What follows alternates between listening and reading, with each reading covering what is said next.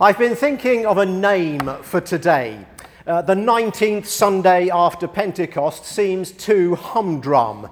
In the Christian calendar, it's no one's saint's day. It's not a special day of celebration. But with that gospel reading just now, I think de- today deserves a, a unique title.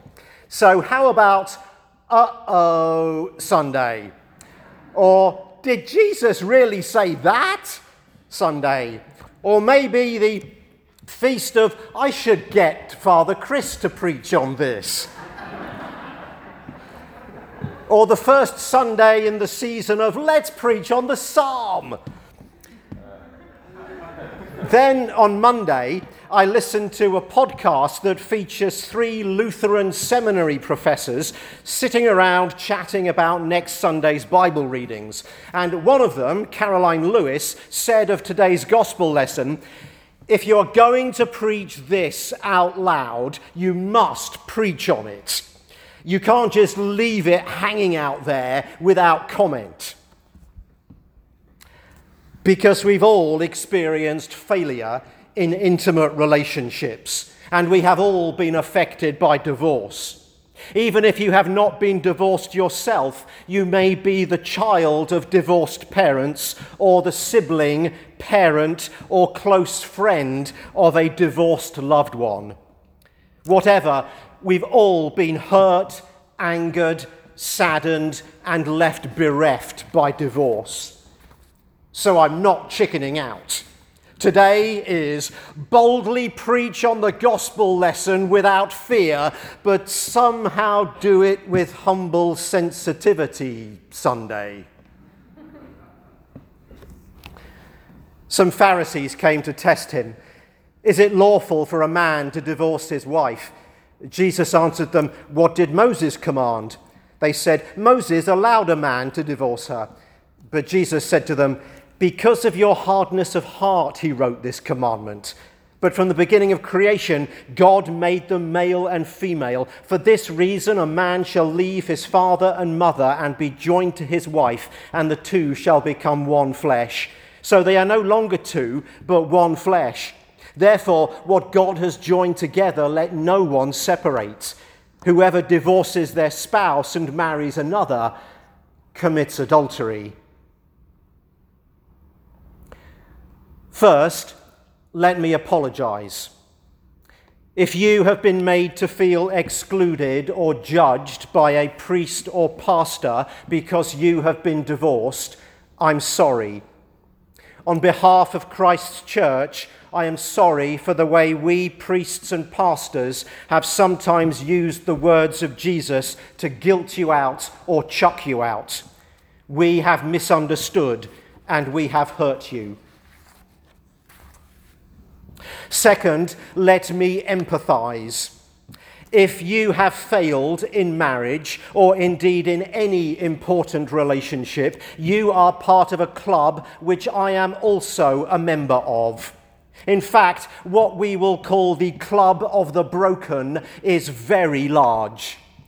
Most marriages don't end in divorce, but even the very best of them have moments of selfishness, neglect, and hostility. The humble married person looks at divorce statistics and says, There, but for the grace of God and the patience of my spouse, go I. The Episcopal writer Madeleine L'Engle reflects on this. It's extraordinary that we've been married for 29 years. Our expectations of marriage were false to start with. Neither of us knew the person we had promised to live with for the rest of our lives. The first bitter lessons of marriage consisted in learning to love the person we had actually married instead of the image we wanted to have married. In one way or another, we are all unfaithful to each other. I can look back at the long years of my marriage with gratitude and hope for many more only when I accept our failures. There have been times when I've been so angry or so hurt that I thought my love would never recover. And then, in the midst of near despair, something has happened beneath the surface. A bright little flashing fish of hope has flicked silver fins, and the water is bright, and suddenly I am returned to a state of love again. Till next time, I've learned that there will always be a next time, and that I will submerge in darkness. But each time something has been learned under the waters, something has been gained, a new kind of love has grown. The best I can ask for is that this love, which has been built on countless failures, will continue to grow. This is a mystery and a gift. Through grace, our failures can be redeemed. When it comes to relationships, every relationship, not just marriage, we are all members of the club of the broken. No one has any feelings, any room for feelings of superiority or for feelings of inferiority. So, where was I? Oh, yes, apologize, check. Empathize, check. Three, explain what Jesus actually meant in this incredibly difficult gospel lesson. Context is everything.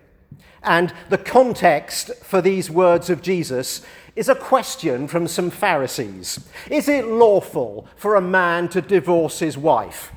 Fair enough question, you might think, except it wasn't. Mark tells us that the motive was to catch Jesus in a trap. Are you conservative or liberal? That was the real meaning of their question. Divorce, you see, was a hot button issue which divided society, and there were two schools of thought. Uh, the liberal one thought that a man could divorce his wife, and I mean a man could divorce his wife, not the other way around, for any reason. If she burnt the toast, he could divorce her. On the other wing of Hebrew scholarship was the view that divorce was only permissible on the grounds of adultery. Human beings, of course, love to divide ourselves into neat little boxes conservative, liberal, moderate and then think that we know all there is to know about a person's values. It's another way of having power over people. So, how does Jesus wriggle free from this trap? Well, he looks straight through the gotcha question to the big picture. What were God's original intentions for creating marriage? Marriage, he implies, is not about rules. It's not a legal contract, but a mystical, sacred, spiritual union between two people which reflects God's perfection. Jesus holds up the perfect standard no divorce. For Jesus, marriage was not a piece of paper, but two spirits, souls, minds, and bodies, ceasing to be just two, but becoming one. And it stands to reason that that union should not be broken, but protected, cherished, and honoured by all people until the couple is parted by death. Ooh, that sounds harsh, doesn't it? But let me say again context is everything. And there are three important differences between Jesus' context and ours. First, Jesus is living in a culture where women were property, women were powerless. For us, if a married man sleeps with a married woman, he is harming his wife, he is sinning against her. But in Jesus' culture, it wouldn't be his wife he would be sinning against because she has no rights. No, it was the other man he was sinning against by sleeping with his wife. Second, the prospects for a divorced woman were bleak. Her birth family was embarrassed to take her back she probably had to live in dire poverty or resort to degradation to survive. So it's quite possible to read Jesus' words as a strong defense of the dignity of women. Don't divorce your wife because she will suffer poverty and shame. Third, Jesus doesn't mention any exceptions. Uh, for example, for spousal abuse. And in that culture, you wouldn't expect him to. But it would be wrong and dangerous to conclude that because he doesn't encourage battered spouses to leave their abusers, therefore he would say to our culture, if your spouse is abusing you, just go back in there. Better to remain married than, um, than uh, protect your physical and mental safety. That doesn't sound like the Christ who placed people ahead of religious laws and traditions. No, if Jesus were to speak to our culture, I believe that he'd advise abused spouses to do what they needed to protect themselves and their children.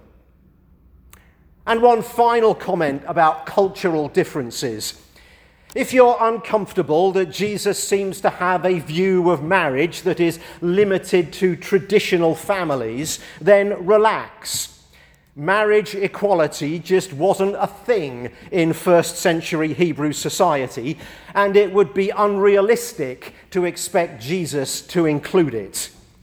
It is a thing for us, though. Life in the club of the broken is messy painful, and sometimes there are no satisfying answers.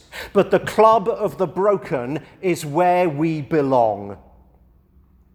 In the context of a society where women were disposable, where a man could discard his wife for any little thing that irritates him, Jesus says, Hold on. Why are you arguing about rules? There's something more important here. Sure, guys, the Hebrew law gives you the freedom to divorce for trivial reasons, but that is not God's perfect standard. Let's set our sights higher. God's perfection is love, it's unity, it's one flesh, it's mutual submission and devotion. I believe God still holds up perfection as the goal, because it should be, shouldn't it? It's right and good and natural and noble that when a couple marries, they think big. They plan to be together forever. They don't intend to mess up, neglect each other, or just drift apart. But, but, two buts, you know that this bit's really important. If Jesus were standing here now talking about marriage, I think he'd remind us of this sobering truth that I hope you've picked up on by now. We are all members of the club of the broken. Yes, let's aim high in all our relationships. Let's aim at being the best parents, children, siblings, friends, co workers, church members we can. We've got to aim high, haven't we? The love of God compels us to. But let's remember that, remember that we're broken. We will mess up. If you're married, your spouse will let you down, and you will let them down.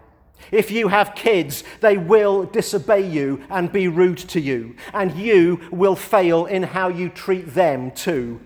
We will shrug when an elderly parent needs our help. We'll trash talk our co workers behind their backs. Life in the club of the broken hurts. And the biggest hurt is not always what people do to me, but the pain that comes from knowing what I do to them that I fail to live up to my own standards, let alone those of God. It's week two of our autumn campaign, Every Perfect Gift. Today is the gift of family, and it is a gift. Sometimes a frustrating one, often a painful one, sometimes a joyful one, but always a blessed one.